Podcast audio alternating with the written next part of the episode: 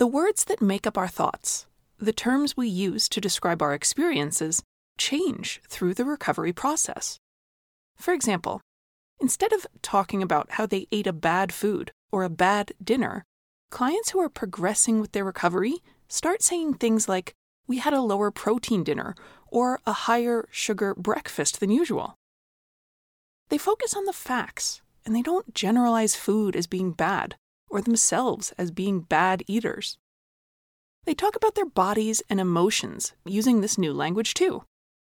Instead of, I'm so fat and disgusting, I just can't stand myself, the language of recovery sounds like, I'm having a hard time today accepting my current size and feeling like I want to be slimmer. The language of disordered eating is mean and critical. The language of recovery is kinder. In today's episode, we'll talk about shaping your word choices to help you move further away from uncontrolled or binge eating and closer to your end goal, feeling calm and confident around food. This is the Breaking Up with Binge Eating podcast, where every listen moves you one step closer to complete food freedom. Hosted by me, Georgie Fear, and my co coach, Mary Claire Brescia. When I read our Facebook group discussions this weekend, one word that jumped out at me was exhausted. Our clients were talking about situations which frequently precede their binge eating, and the word exhausted showed up over and over. It struck me that exhausted is a word much like starving that we tend to throw around when it's not exactly true. It's a bit of hyperbole. If I tell myself I'm starving, it carries a higher emotional intensity than just saying I'm hungry. And that emotional content impacts us in a real way. If we believe that we are starving, it makes us more desperate and hurried for food. It makes the situation sound dangerous or extreme, and possibly justifies doing something we wouldn't do if we were instead operating with the belief that we were very hungry. I've talked about setting aside the word starving for years. It's in my 2015 book, Lean Habits, where I discuss forming a positive relationship with your body's appetite sensations. Telling ourselves we're starving really doesn't ever help us, so it's a good word to strike from your vocabulary, unless you literally are starving and haven't had food in at least a week. But this weekend was the first time I saw the word exhausted and how similarly problematic it is. It's more dramatic than thinking, I'm tired or I feel fatigue. We can envision going through the bedtime routine with our kids when we're tired, right? We can envision picking up the kitchen, even if we're tired. It's possible. But what changes when we tell ourselves we're exhausted? It sounds a lot harder, or even impossible. Exhaustion is completely debilitated, unable to act or move. Tired, on the other hand, would be feeling low energy, moving slowly and having to put in greater effort, but still being able. I think I've actually been making this mistake. When I think about what it sounds like in my mind near the end of the day, I think I use the word exhausted a little more often than I should. I'm totally going to try and switch that when I notice it. I have a feeling I'm not the only one with this story popping up the I'm exhausted story. Exhausted is a sneaky way of saying, I can't. But if we're just tired, maybe we can carry on with what we have in front of us. Athletes exercise when they're tired all the time.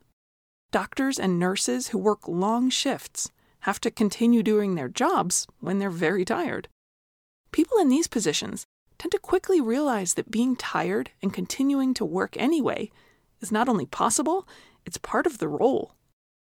I don't want to minimize the difficulty one bit of working or parenting through fatigue. I want to highlight the toughness of the human spirit. Binge eating may be something you have done with the belief that it got you through a task or situation, that you were just too exhausted to do anything else. But the truth is, you got through that situation on your own. Food was just an ineffective bystander. So let's all try this on for the next week. If we notice ourselves saying, I'm starving, double check and possibly try redoing it and saying or thinking, I'm hungry or I'm really hungry. And if we notice ourselves saying, I'm exhausted, we can try out, I'm feeling fatigue or I'm feeling tired. Changing these two little bits of language can make us feel less powerless, as we just saw. But word changes can also help us stay more motivated. And come on, who wouldn't like to feel more motivated on a daily basis for whatever our goals are? I've been talking with my clients about framing our goals in a sense of more instead of less. If you've read my new book, Give Yourself More, you get the idea. Instead of approaching our life as experiences we want to avoid, we can approach what we want to experience instead of fixating on subtracting from our bodies or reducing what we think of as personal flaws we can set goals based on adding ability, health, and vibrancy to our bodies, and increasing the number of physical and character strengths we have. This swap does not come easily. After all, when people describe their goals, many of them use negative phrases weight loss, fat loss, stop smoking, stop binge eating, spend less money.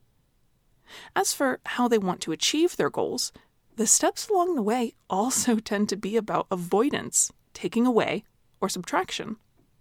Avoid this or that food, stop watching so much TV, don't buy wine, resist the urge to purchase new outfits.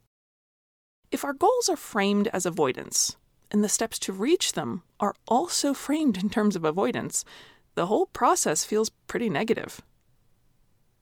I sipped my coffee reading my emails one morning this week my client Terry wrote Being completely honest, I'm still living in less mode.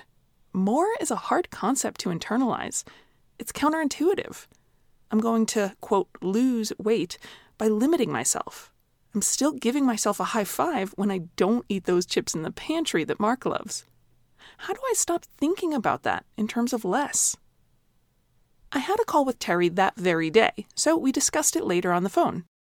I encouraged her to think of her overall goals and how we can frame them in terms of more.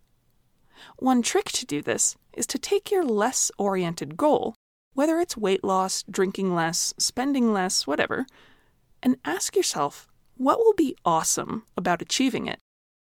You might even create a little film in your mind, your success montage, where you see scenes of you having achieved your goal and what are you doing? What are you enjoying in those scenes? That's likely to be a more based experience. Terry and I came up with the following being able to wear more of her clothes and have more styles she feels good in, having more energy, feeling more confident, increasing her activity because she would be pain free more of the time getting more praise from her doctor and positive feedback about her health. Then we moved through each skill she has been practicing and made sure it was consistent with giving herself more. She had step goals, food she wants to make sure she includes at each meal, like protein and fruit and vegetables. Those are definitely positive. Instead of thinking, don't eat Mark's chips at night, we reinforced that her goal was to eat until she felt satisfied at dinner, and she could include chips if she wanted, and then go to bed as soon as she was tired to give her body what it was really asking for rest. For entertainment, she was going to look up things on the internet, do crafts she enjoyed, or read. Terry started to enthusiastically list things she wanted to do more of in the evenings. See, I said, there are so many things you enjoy doing with your evenings. Focus on moving towards those. She blurted out, I love laughing, I love music, and I love banter with intelligent people. And I wrote it down because it was just so charming. Think about what you want to experience in the days of your life that you have remaining. What do you not want to miss out on? That is part of seeing your life with a more mindset. A more mindset leads to motivation that lasts and lasts as your goals draw you forward like an oasis in the desert or the peak of a mountain you're eager to reach. When we keep our eyes on the prize, we can keep doing the work, moving closer to it in the most efficient way we can see. Trying to get away from something we really hate or are scared of, on the other hand, does not usually lead to taking effective actions. Think of how people respond to a sudden explosion. Everybody just sort of runs hastily and in every direction, trying to get away. And once the hated thing is out of sight, we relax again. So there's a flurry of activity, but no lasting motivation. I want to help you stay engaged, motivated, and moving forward. Because there will be really hard days in this process. There will be days we start to think we can't do this. But we can together. To learn more about how positive psychology can help you reach health goals, check out my book, Give Yourself More. I'm Georgie Fear. I hope you've enjoyed this episode. Please don't forget to leave a review and join us next week.